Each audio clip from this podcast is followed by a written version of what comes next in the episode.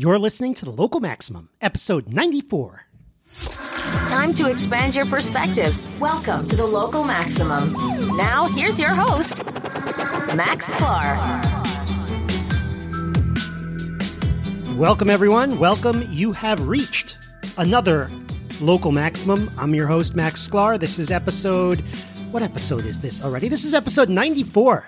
Wow. Uh, I'm really excited about today's topic.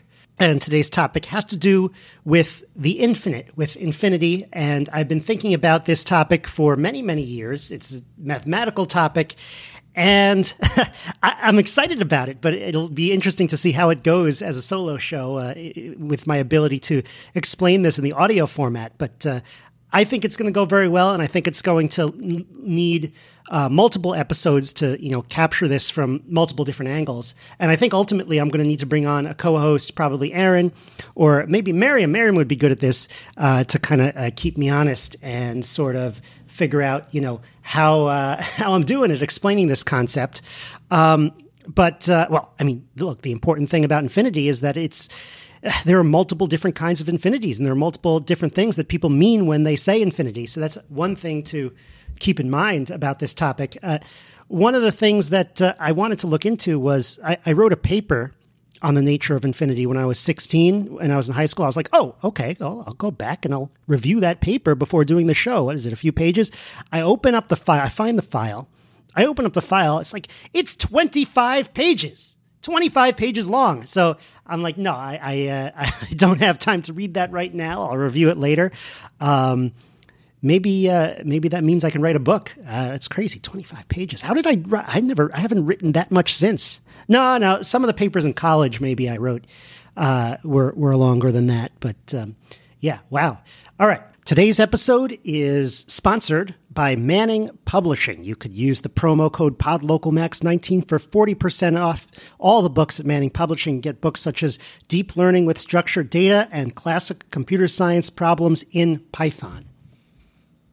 So, I want to talk, I want to start with like, you know, what is infinity? Is it a concept? Is it a number? It's a hotly debated topic. And I don't want to necessarily get into all of that right now, but what I do want to say is what I do care about uh, when it comes to computer science, when it comes to solving real world problems, is that we have some symbol that represents infinity, or maybe we have multiple symbols that represent some infinite value. And so it, it can be manipulated, it has rules. And so, does it actually represent something meaningful? That's the important question uh, that I want to ask. And I want to point out, of course, there are different kinds of infinity. So one of the definitions is is it something that is is never ending, um, is without end, it's infinite. Uh, so you could say that it describes the numbers, specifically the counting numbers. You know, if you start with, well, I, you know, computer science, I usually start with zero. So if you start counting with zero, one, two, three, four, so on and so forth, well, that's infinite. There's no point where I am required to end. You could always uh, define new numbers, whether you think you uh, discovered them or they're pre existing, but you could always d- uh, define a new number as the successor to the previous number. So that is an infinite process. And, you know, mathematicians and philosophers early on were okay with the idea of potential infinity. Hey, this could go on forever and ever. I don't want to define a stopping point. But then the question is, you know, can you actually define a, a symbol that represents that stopping point? So if you ever hear two two well, I was going to say like two kids fighting, but this doesn't have to be two kids fighting. This could be this could be two adults in a boardroom, and someone says like, uh, you know, this is uh, this is true. This is what, what what we should do, and then someone else says no, it's not, and the other one says yes, it is, and then no, it's not. Yes, it is. No, it's not, and then someone and then you know someone tr- just try to win the argument says, well, yes, it is a thousand, and the other person says. No, it's not a thousand and one and now you're stuck because you know they just uh, they just increased your number. So you say, "Oh, yes, it is a million. and they go, "Well, yes, it is a, a million and one." Ah, now you're now you're really stuck because they've heard of a million. So you try to think of a, a number they haven't heard of, and then eventually someone says, "You know, yes, it is infinity." And then, of course, the uh, the response is, "Yes, it is infinity plus one." Um, so what's going on here? Uh, some people say, well, infinity plus one equals infinity, but again, it really depends on what you're talking about. I think in the case when you see the two people fighting, uh, what they're talking about is ordinal, ordinal numbers. That's yes. That's, this whole uh, this whole fight has been formalized by mathematicians. I believe it's it, it, it's it it corresponds to what mathematicians call the ordinal numbers, and ordinal numbers are really nice because you can essentially. Uh, what they've done is you start with the counting numbers, you know, zero, one, two, three, four, so on and so forth. And then they come up with a symbol it's usually a lowercase omega. So the symbol is omega. And for those of you who don't know the Greek alphabet, I don't know the Greek alphabet. Uh, the lowercase omega actually kind of looks like a, uh, a lowercase w, except, you know, our W actually is a double V. You ever been bothered by that? It's called W, but it's really double V because it's uh, it's pointed. But no, the lowercase omega actually looks like a W. It's it's rounded, and so they came up with this symbol called omega, and that represents a value uh, that, when compared to all the normal counting numbers, is considered greater. And so, essentially, you could see this as representing uh, some kind of game where you receive a score and you can tell whether your score is greater than the other person's score if they're both numbers. And if you get the much needed omega, then your score is uh, is beats any any score that's actually a counting number. Um, and so a lot of things can be enumerated like this. Um, you know, generally, if you want to, I don't know, come up with some heuristic in computer science and sorting things where you say, well, I'm usually going to sort by this value. Maybe I, am I'm, I'm trying to sort a search, right? And I say, hey, this person searched for giraffes. I want photos of giraffes. And I have a, a, machine learning algorithm that's scored a bunch of photos uh, for how giraffe like they are. And so I'm, I'm, usually going to sort by that. Um, and each of those is a number. But I also have some photos that are handpicked by our editors as being giraffe. So maybe you want to assign those omega. So those automatically beat out all of the ones that were assigned by the AI algorithm. That's a perfectly legitimate way of doing that. And in a way, omega represents some kind of infinity. And of course, you could have omega plus one, omega plus two. Mathematicians, i could do a whole show on ordinal numbers, uh, but uh, you know the game the two kids are playing? Now ah infinity plus one infinity plus two. Oh yeah infinity plus infinity and so on and so forth. Uh, with ordinal numbers mathematicians have played this game out um, very very far and uh, the uh, the results are crazy. It ends up getting uh, mind bending so that's one concept of infinity. Um, another one is the idea of an infinite precision number. So this is interesting. If you think of a number like pi right? Pi is 3.14159, et cetera, et cetera.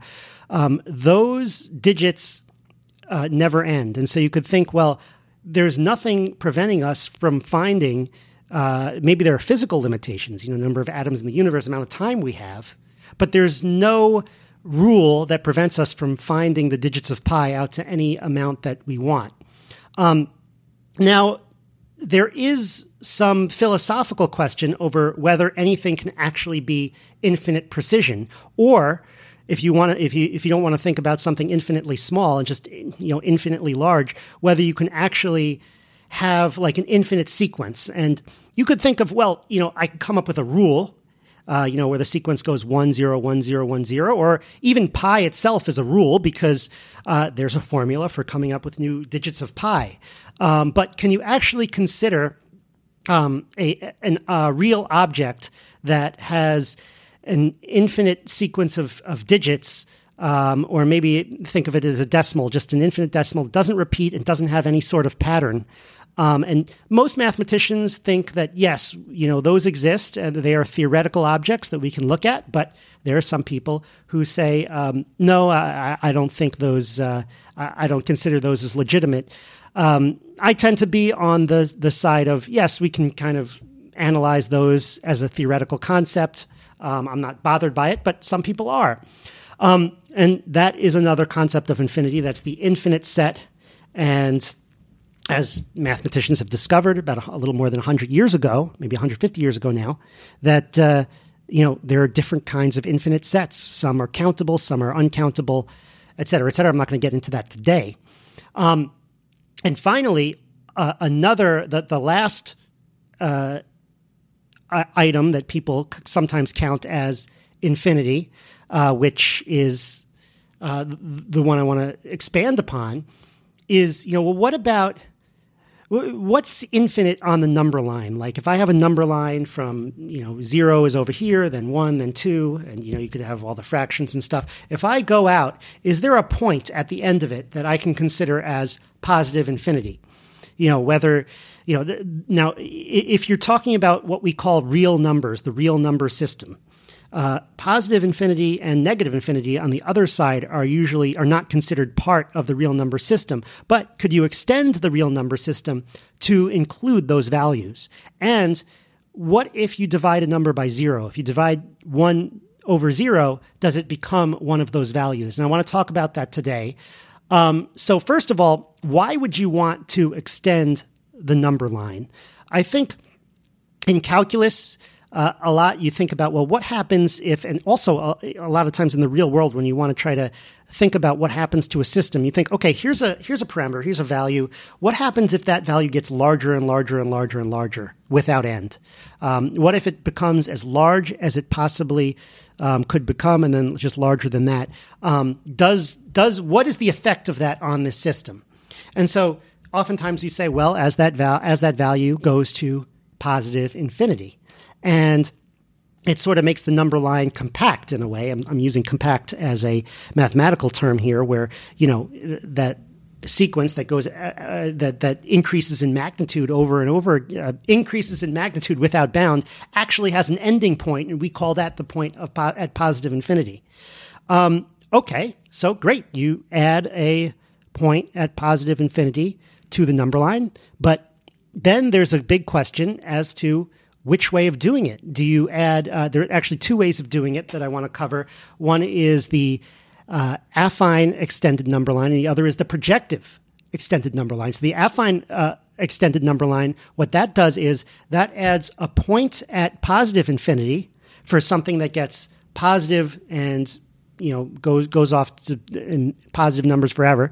And then positive numbers forever that's probably not the right term. It just gets bigger and bigger without bound. That's the right term to use. And then there's a second point that's added.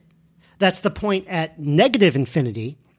And that's what happens when you get to negative numbers without bound. And it just goes lower and lower without bound.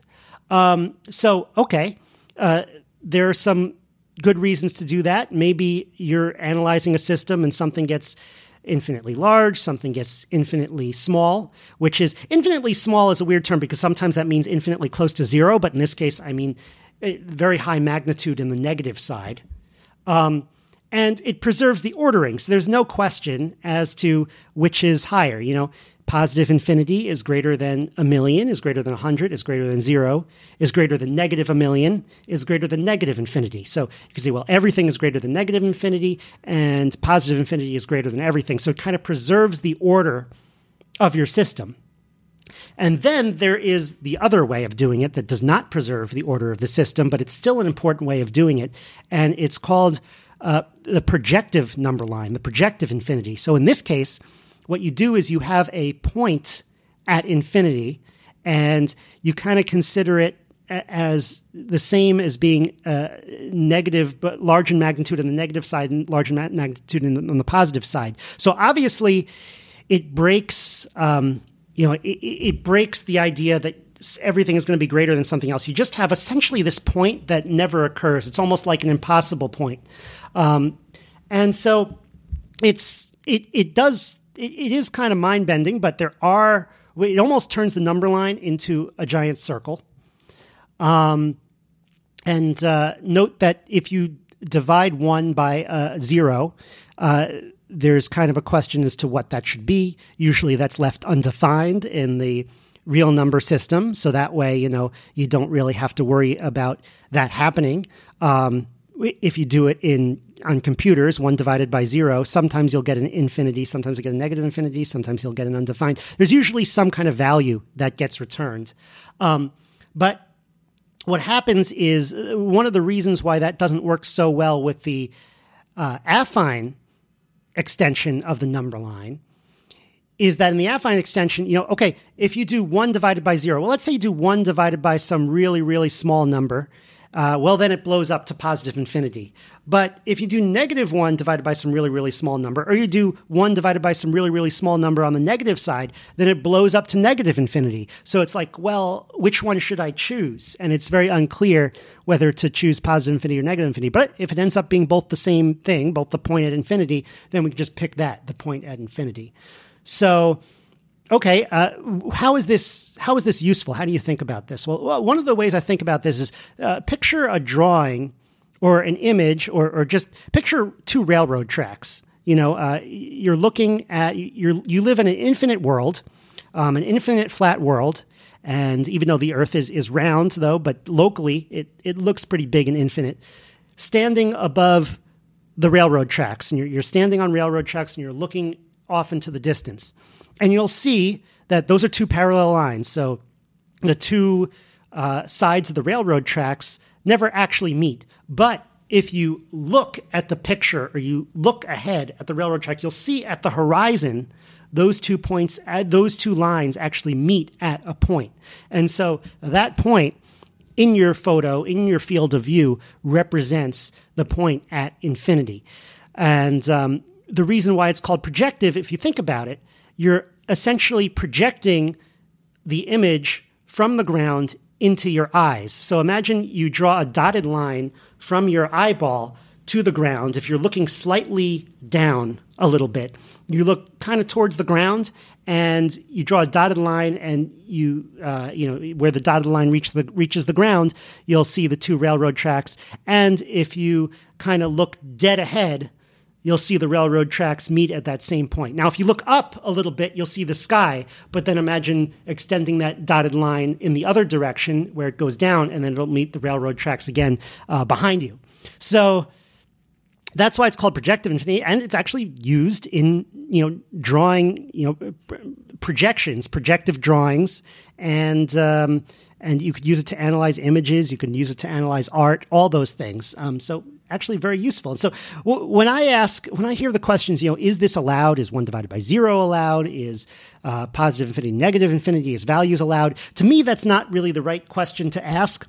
The right question to ask is, can you create a set of rules and symbols that are kind of logically consistent and that can be applied to understanding a problem. And it could even be a theoretical problem, but it could also be a real problem.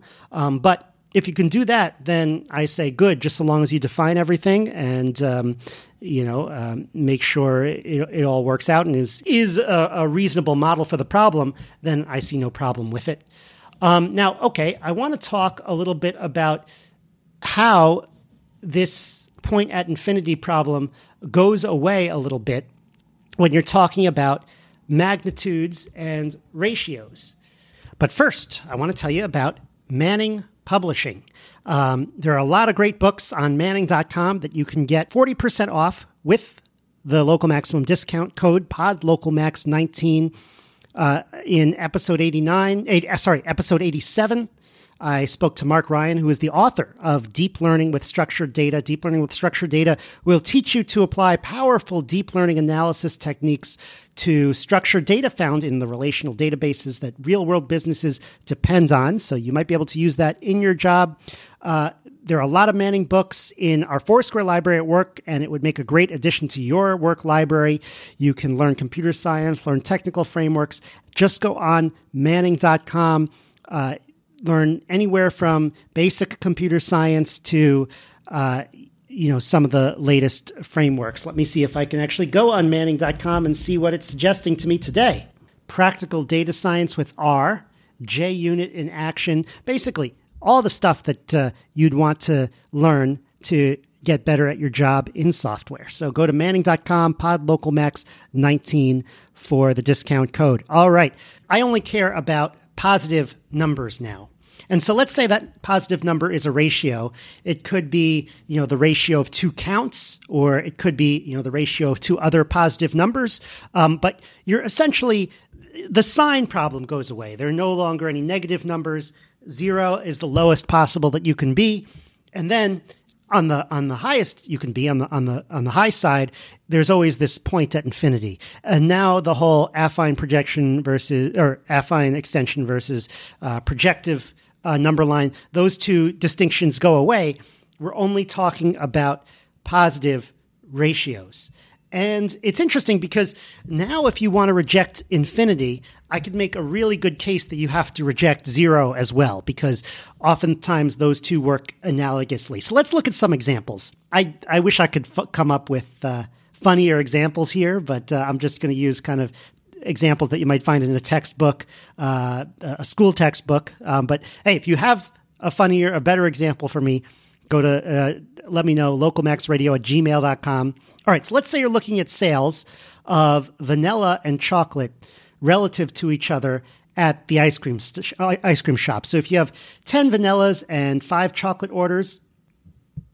uh, that's going to mean that your observed ratio of vanilla to chocolate is 2 to 1, right? Okay, that makes sense. 10 to 5, 2 to 1, you just divide those two numbers. You can have a very high ratio, which means that more people uh, prefer vanilla, or you can have a very low ratio, close to 0, and that means that more people prefer chocolate. So now, okay, let's look at another example.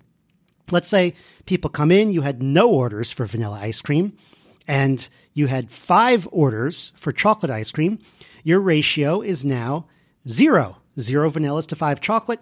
That puts your ratio all the way down to zero. Well, if it makes sense to have a case where the ratio is zero, it should also make sense to have a case where with the ratio where that's flipped around. If you have five vanillas and zero chocolates, then the ratio is well five to zero. That that's an infinite ratio. Uh, there's no conclusion over. Uh, there's no confusion over what kind of infinity this is. It's just the point at infinity in the. It's the infinite magnitude idea. Um, although maybe there should be a special name for this. I don't know. Infinite magnitude, infinite ratio might be a good one. Uh, but um, this is, in, in some ways, a representation of infinity. So let's put aside for now the zero to zero ratio because I'm going to kind of circle back to that at the end. That's a complicated one. That's the indeterminate form. And yes, that's still a problem. But let's look at this in economic terms. Let's look at this in terms of prices. Prices are ratios, believe it or not. Uh, you thought you could get away without learning ratios, but uh, prices are ratios. Uh, prices, to me, uh, uh, the way I think of it, are the ratios of barter. So you want to know how much one uh, product can be exchanged for another, but in this case, you want to know how many dollars will buy you one unit of a particular item. So what you want is a ratio of dollars to items. Uh, that's that's the unit price. That's you know. Uh, so let's say one apple costs you fifty cents. That's the ratio of apples to dollars. Um, now, that's in in economic terms. That's the marginal cost. So maybe one apple costs 50 cents, maybe your second apple costs 50 cents, but eventually you'll buy up all the apples and the price will go up. You could move the market. Um, but as a as a marginal value, this makes sense in economic terms. It means your first apple will cost 50 cents. That's the marginal cost. All right. So now let's kind of look at the extreme examples here. Let's say that there are free apples. Someone comes along with an apple cart. They have 20 apples on the cart. They say, "Yeah, take as many as you want. It's free." All right. So now the ratio of dollars to apples is is zero because you can have zero dollars getting you 20 apples or zero dollars even getting you one apple. Um, if you look at it the other way, the other ratio, the ratio of apples to dollars, in other words, how many apples can I get with a dollar? Uh, that ratio goes to infinity. And it still makes sense to say that's an infinite ratio, but it's a little bit misleading because it doesn't mean that if I have a dollar in my hand, that I'm actually going to get an infinite amount of apples. It just means that I don't need to eat into that dollar to get my first apple or my second apple or my 20th apple. Um, so on the margin, on the first few apples, that ratio is infinite. And then after a while, like, hey, the free card of 20 apples is gone. Now I'm going to have to buy it somewhere else. Then the price goes up. So again, it doesn't mean you ha- can get infinite apples with your dollar. It's just the unit price, which changes. But, uh, you know, like I said, hey, prices change as you buy more of something. Uh, that's, that's what happens.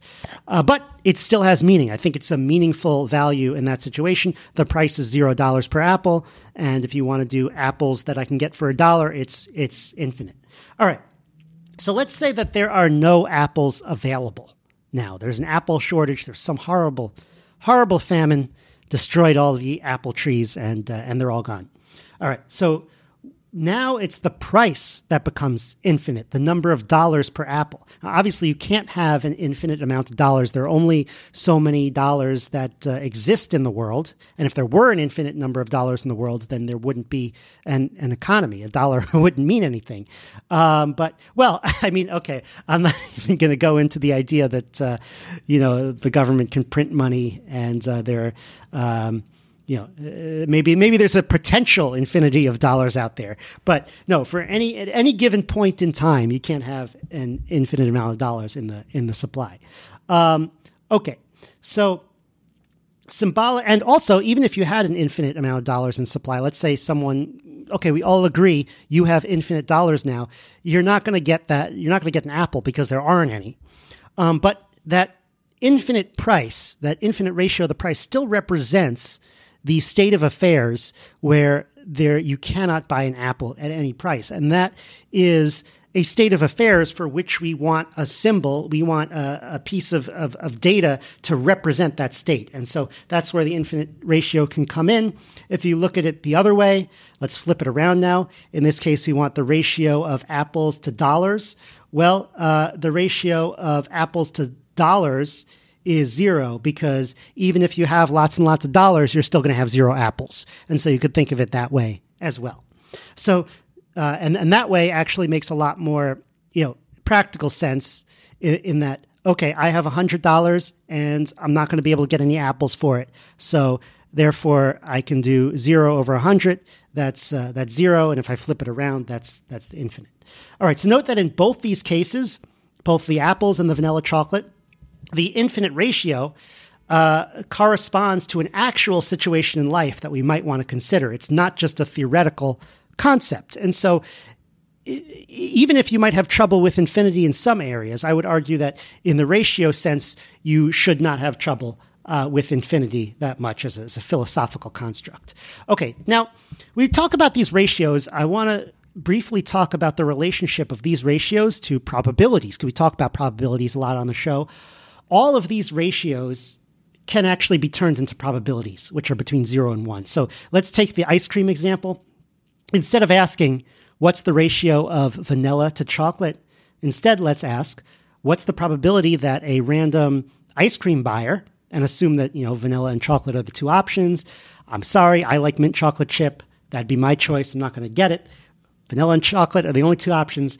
The probability that an ice cream buyer gets vanilla is somewhere between zero and one.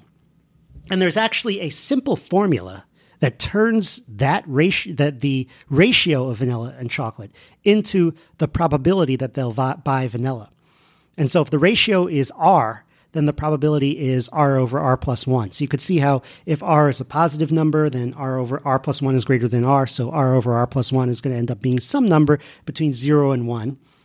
And in this case, if the ratio ends up being infinite, uh, that is the same as saying that the probability of buying vanilla is exactly equal to one.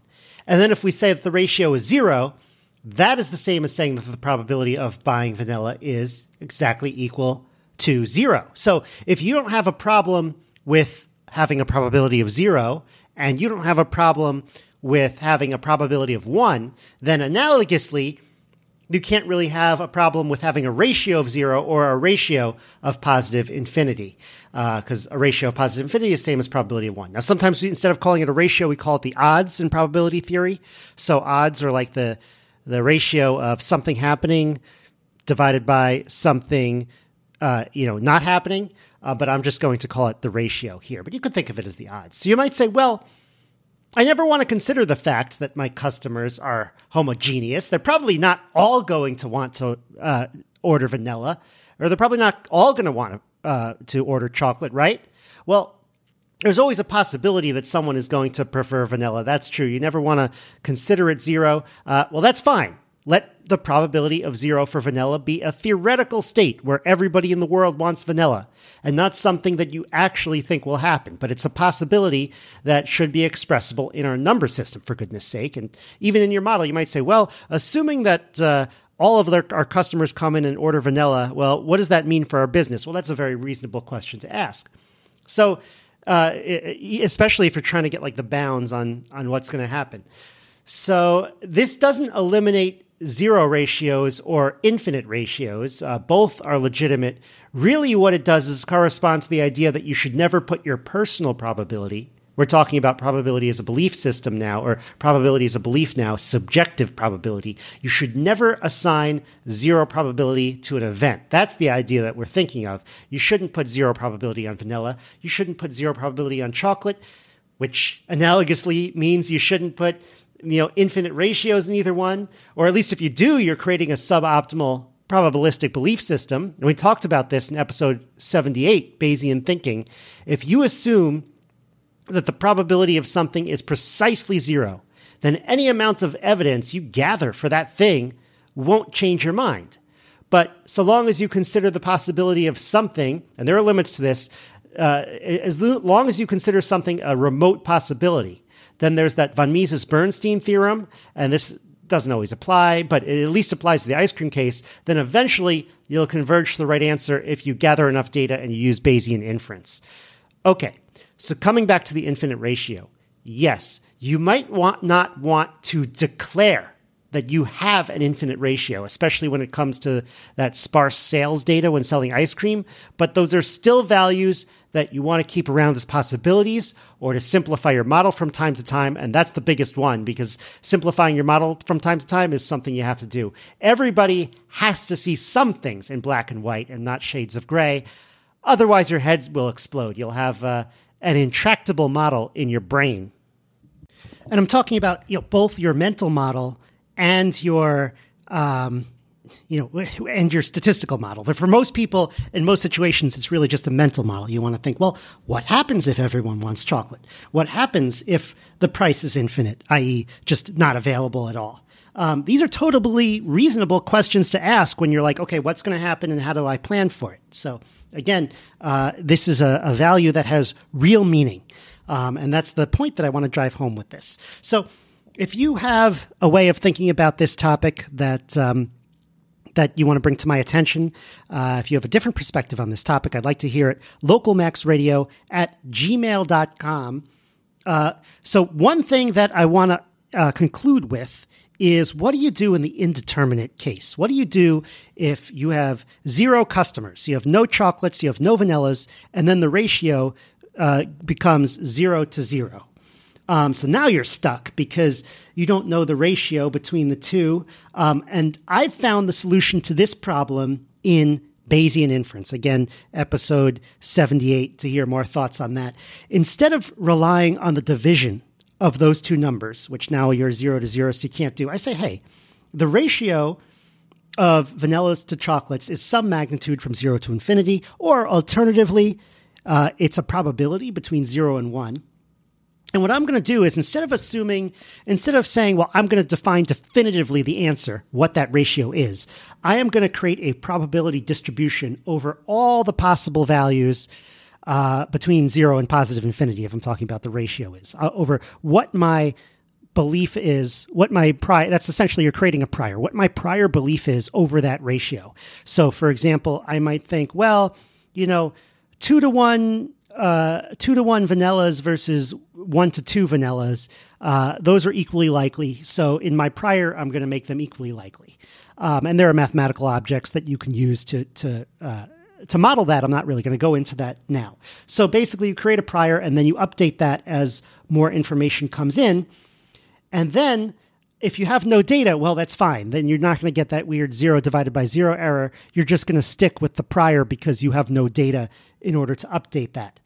Um, and so for example, in the case if you observe 100 vanillas and zero chocolates, then your probability ratio of vanilla to chocolate is going to skew very high.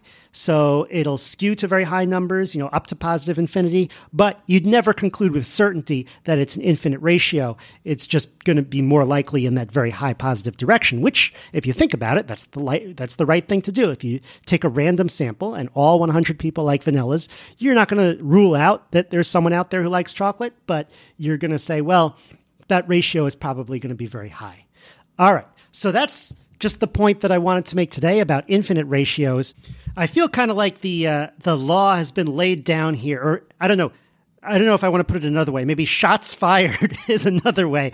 Uh, we'll see how this goes. Um, if this gets controversial, maybe I'll have someone on the show to discuss it with me, or maybe more likely someone's going to be like, Max, what the what the heck are you talking about? And then I can kind of explain further on the show. But I think I really like the discussion of the infinite, and uh, maybe we'll continue that.